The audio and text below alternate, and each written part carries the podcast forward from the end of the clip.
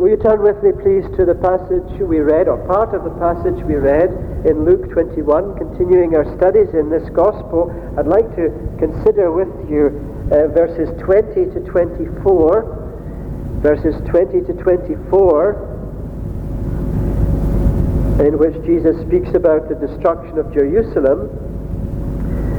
And in point of fact, I, I wish really to focus particularly this morning on the last phrase of verse 24. But verse 20, when you see Jerusalem surrounded by armies, then know that its desolation is near. Then let those in Judea flee to the mountains, let those who are in the midst of her depart, and let not those who are in the country enter her. For these are the days of vengeance, that all things which are written may be fulfilled. But woe to those who are pregnant and to those who are nursing mothers in those days. For there will be great distress in the land and wrath upon this people. And they will fall by the edge of the sword and be led away captive into all nations. And Jerusalem will be trampled by the Gentiles until the times of the Gentiles are fulfilled. Particularly that last phrase, and Jerusalem will be trampled by the Gentiles until the times of the Gentiles are fulfilled. Now, Jesus, as we know, has made a dramatic statement about Jerusalem and the temple in verse 6. And by saying that, that this temple will not stand one stone of it upon another, by saying that, certainly Jesus got the ear of the people. They were all ears. When will these things be? What will be the sign that these things are going to take place? This is something absolutely dramatic and unprecedented just to think that the temple would be destroyed. It seems unthinkable, especially when they had been speaking of it in such glowing terms about how beautiful were its stones. And so that was the question that would be on their minds, and which was on their minds, as we see in verse 7, and a reasonable question. I mean, if I were to say, this building here, our building here is going to be demolished, and if I were to put a, a notice up in the post office, or outside the railings of the church to say, this, build, this building is going to be demolished, I'd be surprised if people didn't inquire and say, what are you talking about? When is that going to happen? And why is it going to happen?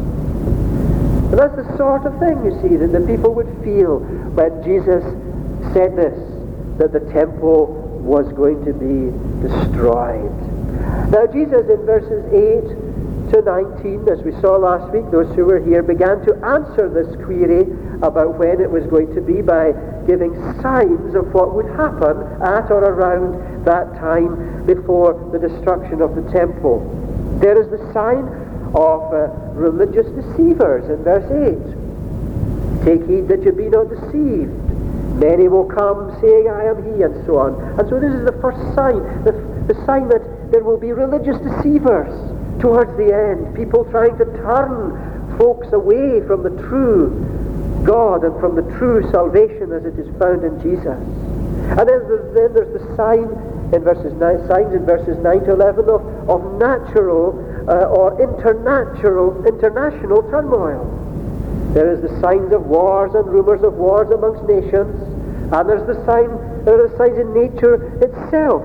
Earthquakes in various places and pestilences and so on. And we in our age, of course, are familiar with these sorts of things. But even before that, there is the sign, as Jesus says in verses, verse 12, of, of persecution. Persecution uh, from, uh, from outside, from those uh, who are in authority. You will be persecuted. They will be delivered up to synagogues and prisons for my name's sake and so on. And then there will be persecution from within. In verses 16 and 17, he refers to being betrayed by one's own family. And that this would be even unto death. So there are these signs that Jesus begins to tell them of. And he says that notwithstanding this, there are opportunities. There is opportunity, he says in verse 13, for witness. It will turn out for you as an occasion for testimony.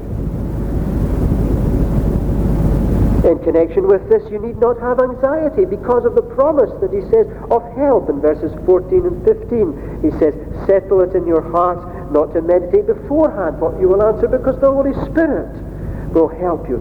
I will give you mouth and wisdom. So you needn't be anxious about that. And then there is this promise of protection. Not a hair of your head shall be lost. That is to say, you, you, you have to persevere and not to lose heart. Possess your souls in patience. But now Jesus goes on in uh, verse 20 here in developing the signs in connection with what he said earlier in verse 7. And from verse 20 to 24, these verses that I've just read, he turns attention specifically and of course prophetically to the literal destruction of the literal temple in Jerusalem. There will be military action against the city. That's what he's saying in verse 20. We assume from verse 22 that this, this destruction is really rooted in the divine judgment on account of the forsaking on the part of the people widely of truth and righteousness. He says there, those are the days of vengeance, that all things which are written may be fulfilled. And Jesus in verse 22 indicates, uh, in effect, that this is a fulfillment of what had pre- previously been written, that is, of what had previously been prophesied. And it must be seen as a punishment for willful departure from the Lord and from his ways. It would be seen as that in connection with the hardness of their hearts against the Messiah who had come amongst them. And that itself is a solitary thought. What keeps the church from disappearing? Well, of course, it is the presence of the Lord but it is the allegiance of men and women to the Lord. It is their faithfulness to the Lord. It is regard for truth and righteousness that keeps the church from disappearing. It is submission to the will of God on the part of a people. It is the devotion and the prayer and the piety of a people because that is what constitutes a church. It is the mortification for sin that is evident. It is repentance and faith. We notice in the letters to the churches in Revelation 2 and 3, Jesus warns concerning the disappearance of these things, which would which would uh, mean by consequence, the disappearance of the church itself.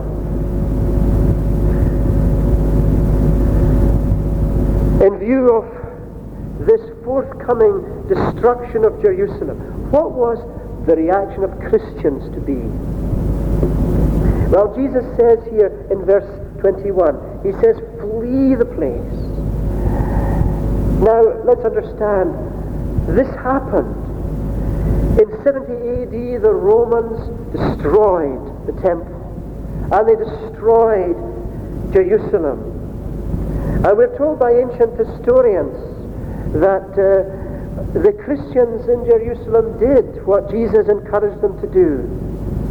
But the point here is that Jesus, what Jesus prophesied here concerning the destruction of the temple and the destruction of Jerusalem actually came to pass. There was tremendous violence against the place. We're told that in the destruction of Jerusalem in 70 AD under the Romans, there were one million people killed, or thereabouts. Apparently, we're told not a Jew was left in the city. Jerusalem, as we read here in prophecy given by Jesus, Jerusalem was trampled by the Gentiles. And this is why Jesus says what he does in verse 23. Uh, these words may sound strange. Woe to those who are, who are with child, who are pregnant in those days, and who are nursing mothers. For there will be great distress in the land and wrath upon this people. Now, he's not pronouncing a woe upon pregnant women themselves. He's saying that there will be woe, and particularly to such, because of such distress and affliction on account of the events. And we can understand this. You see, amongst other things, in, in the face of all that sort of destruction that was going on, it would be pregnant mothers, uh, uh, above all, who would say, What sort of world am I bringing my child into? And that is the force of what Jesus says in verse 23. People will be saying then, what sort of, what sort of world is this? What sort of world are we bringing our children into and up in? That will be a response of what is happening and what would happen concerning Jerusalem. We can understand that. However, as we consider these verses this morning, we have to notice, particularly as I suggested earlier, what we find here at the end of verse 24. Because it's all very well to say, right here is a prophecy about the destruction of Jerusalem. There were the circumstances of the destruction of Jerusalem. It came to pass, Jesus prophesied it. But then we can ask, what does that mean for us? Well, I think it means a lot for us, particularly in view of what we have at the end of verse 24. Because he says there, Jerusalem will be trampled till the times of the Gentiles are fulfilled. And we ask the question, what does that mean? Because that brings this whole passage into relevance for us who are Gentiles. We Gentiles must obviously be concerned at what is involved in the times of the fulfillment of the Gentiles. Now, to understand this, let me remind you of what happened in the New Testament era. As you're aware, before the New Testament times, it was the Jewish people who had the oracles of God. It was to them that God had revealed himself. They were his chosen people. The Jewish people had the law and the prophets. It, these were theirs. They received God's revelation. And through them, the message was preserved, including the prophecies of the Messiah to come and of the New Testament age. Now, of course, although that was true of the Jews, that they had the oracles, they had the, the revelation of God, it was open for Gentiles to join with them. They were called proselytes. But with the coming of Jesus Christ, the picture changed. The message became universal. The gospel of an incarnate Son of God who became a crucified and resurrected Savior was to be preached, not within the confines of Jewry, but it was to be preached to the whole world in terms of the Great Commission, Matthew chapter 28. Go therefore into all the world with the gospel as recorded practically in the first chapter of Acts of the Apostles, where the command and commission is given is to go from Jerusalem to Judea, all Samaria, and to the ends of the earth. And that was the distinctiveness of the New Testament era, that the, the revelation of God was no longer confined to the Jewish people, but went out to all the world. Now we see something of the struggle that people had with this in the Acts of the Apostles. People like Peter, they had a struggle with that because they felt that the revelation of God was restricted to the Jewish people and somehow the, the, the ordinances of the Jewish people had to be maintained. And they had struggled with this. But before his crucifixion, Jesus made it clear that this had to happen. This expansion had to happen in chapter 24. He says the gospel of the kingdom will be preached in all the world as a witness to all the nations, and the end will come. And so even before his crucifixion, resurrection, Jesus said that that had to be the case. And then we have this verse here in chapter 21 of Luke. Uh, Jerusalem will be trampled until the times of the Gentiles are fulfilled. Now, some take this to refer to a possible future restoration of the Jews or conversion of the Jews. That is, when God has done all that he is going to do with the Gentiles, when their time is fulfilled, then there will be some restoration. He will then have to do with the Jews again. And there will be a conversion of the Jews the, uh, to the Messiah, at which point it may be said that Jerusalem will no longer be trampled by the Gentiles. And some people point to Romans chapter 11 as supporting that. And I'm not denying that possibility. I think there are good grounds for maintaining that. But whilst not, whilst not denying the ingathering of Jews towards the end of time, I don't believe that's in view here in verse 24 particularly.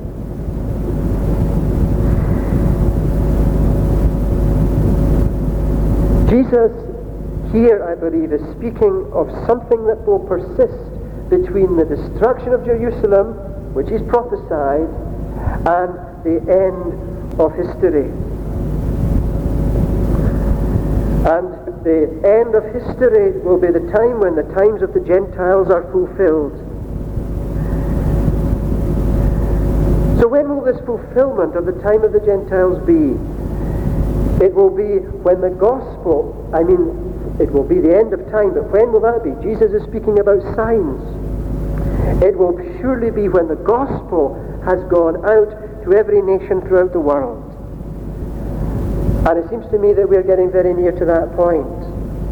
And that will coincide, as Jesus says, Matthew 24, 14, with the end of the world and the coming of the Lord, the second coming of Jesus.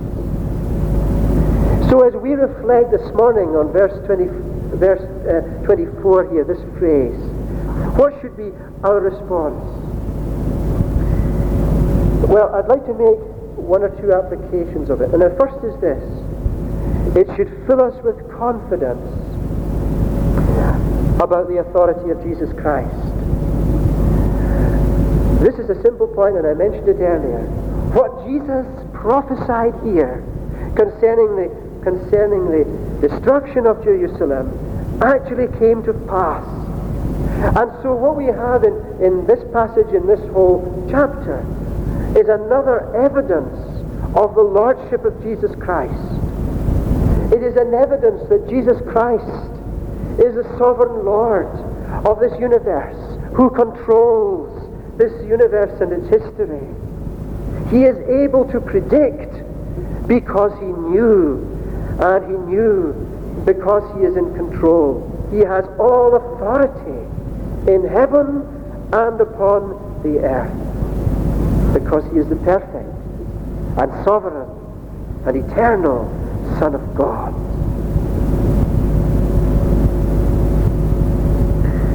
Let me ask you this morning, what confidence do you have about the future? What confidence about the future? And on what is any confidence of the, on, about the future based? It is not properly based if it is not founded upon the person and the work and the word of the Lord Jesus Christ. That is the foundation for any confidence you, me, or any man can have about the future. When it is based upon the person and the word and the work of the Lord Jesus Christ. Without Jesus, Without His Word, we can have no confidence. Nobody can have confidence about anything. And people are only building their life on sand if they don't hear the word of Christ and do it. And so this is the first thing I would suggest, that these verses fill us with confidence in the authority of the Lord Jesus Christ, because what he predicted was fulfilled. And what he predicts, verse 24, will be fulfilled. But secondly, this should fill us with a, a missionary zeal. until the times of the Gentiles are fulfilled, when the gospel has gone out to all the nations. And this means for Christians, let's get the gospel out. Let's persuade, and let's preach, and let's pray, and let's plead, and let's love people into the kingdom, because this is the times of the Gentiles that we are in. And when this is what we are doing, we are hastening the kingdom. We are hastening the end. We are hastening the fulfillment. And we want the fulfillment. Because the times of the Gentiles being fulfilled will mean the end, the second coming of the Lord Jesus Christ. And so we should be filled, beloved friends, we should be filled with zeal for the kingdom of the Lord Jesus Christ. It must consume us. It must occupy us. It must bring us to our knees before God. It must embolden us. And what is the church worth if it is not filled with missionary zeal in these times of the Gentiles? Well, didn't Jesus say to the church at Laodicea, I know your works, that you are neither cold nor hot. I would wish you were cold or hot, like a refrigerator or like a cooker. So when, because you are, so then because you are lukewarm and neither cold nor hot, I will spew you out of my mouth. God forbid that that should be so. Therefore, be zealous, he says, and repent as we reflect upon the fact that the times of the Gentiles is not yet fulfilled, it should fill us with missionary zeal. But then it should fill us also with this, with a privilege, the sense of such great privilege at having the gospel. Here we are, Gentiles. And the gospel has come to us all the way from Jerusalem, Judea, Samaria, the ends of the earth right up to Birkhead. We have the gospel. The gospel has been here for 180, 200 years or more. What a privilege. And it brings home the question to us, how much do I appreciate the gospel? What is it to me? We have the gospel. What a privilege. We are part of, of the, the fulfilling in this time of the Gentiles. That in the mercy and the grace and the loving kindness of God, it has reached us. And it is a great privilege to have the gospel, to hear the gospel, and also to respond to the gospel. And the gospel, of course, calls for response. But what a great, what a great privilege it is what a sense of privilege we should have that we possess the gospel, that we hear it, and that we can respond. But then I would suggest another thing that this should remind us of is this, or should, uh, should give us a response concerning is this. It should fill us with concern over judgment to come. You see, why did destruction come upon Jerusalem? It came upon Jerusalem, as we read in verse 22, because the things which were written might be fulfilled. And in this case, also what is written will be fulfilled. The times of the Gentiles will be fulfilled, and that will mean Judgment Day.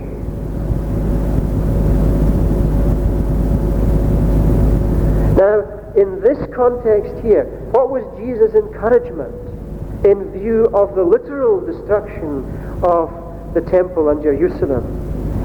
It was this that people had to flee that place. And surely there is there for us a direct application and appeal in terms of this a call to separate from sin a call to mortify sin, a call to flee, as the New Testament encourages us, from the wrath which is to come, to flee from leaving ourselves open to the wrath of God and to the judgment of God. You see, we're in a society Broadly speaking, we're in a society pretty much as bad as the worst days of the flood, pretty much as bad as Sodom and Gomorrah. We live in a society in which there is a plague of unbelief and of immorality. We are faced with a godless situation, and Christians are to respond to this by fleeing. I don't mean in any monastic way, but fleeing from such things, from the entrapments, from the ensnarements of the world, not to compromise with godlessness, with godless lifestyle, dominated by godless ideas. We are to be discerning and we are to flee such things for our spiritual health, for the spiritual health of a church and community. Christians are to let the whole Word of God predominate. Christians are to let the Word of God have its way, whatever inconvenience, whatever discomfort it may cause, or whatever persecution it may bring. Christians are to be holy people in the light of the judgment that is to come. That's what Peter says in his second letter, chapter 3. And that is an implication here. If we are not separated that way, like Lot from Sodom, we will be caught up in all the consuming flames of divine judgment. And so as we reflect upon this, it should fill us with concern over the reality of judgment to come, the reality that there is a coming day in which the times of the Gentiles will be fulfilled, will be over.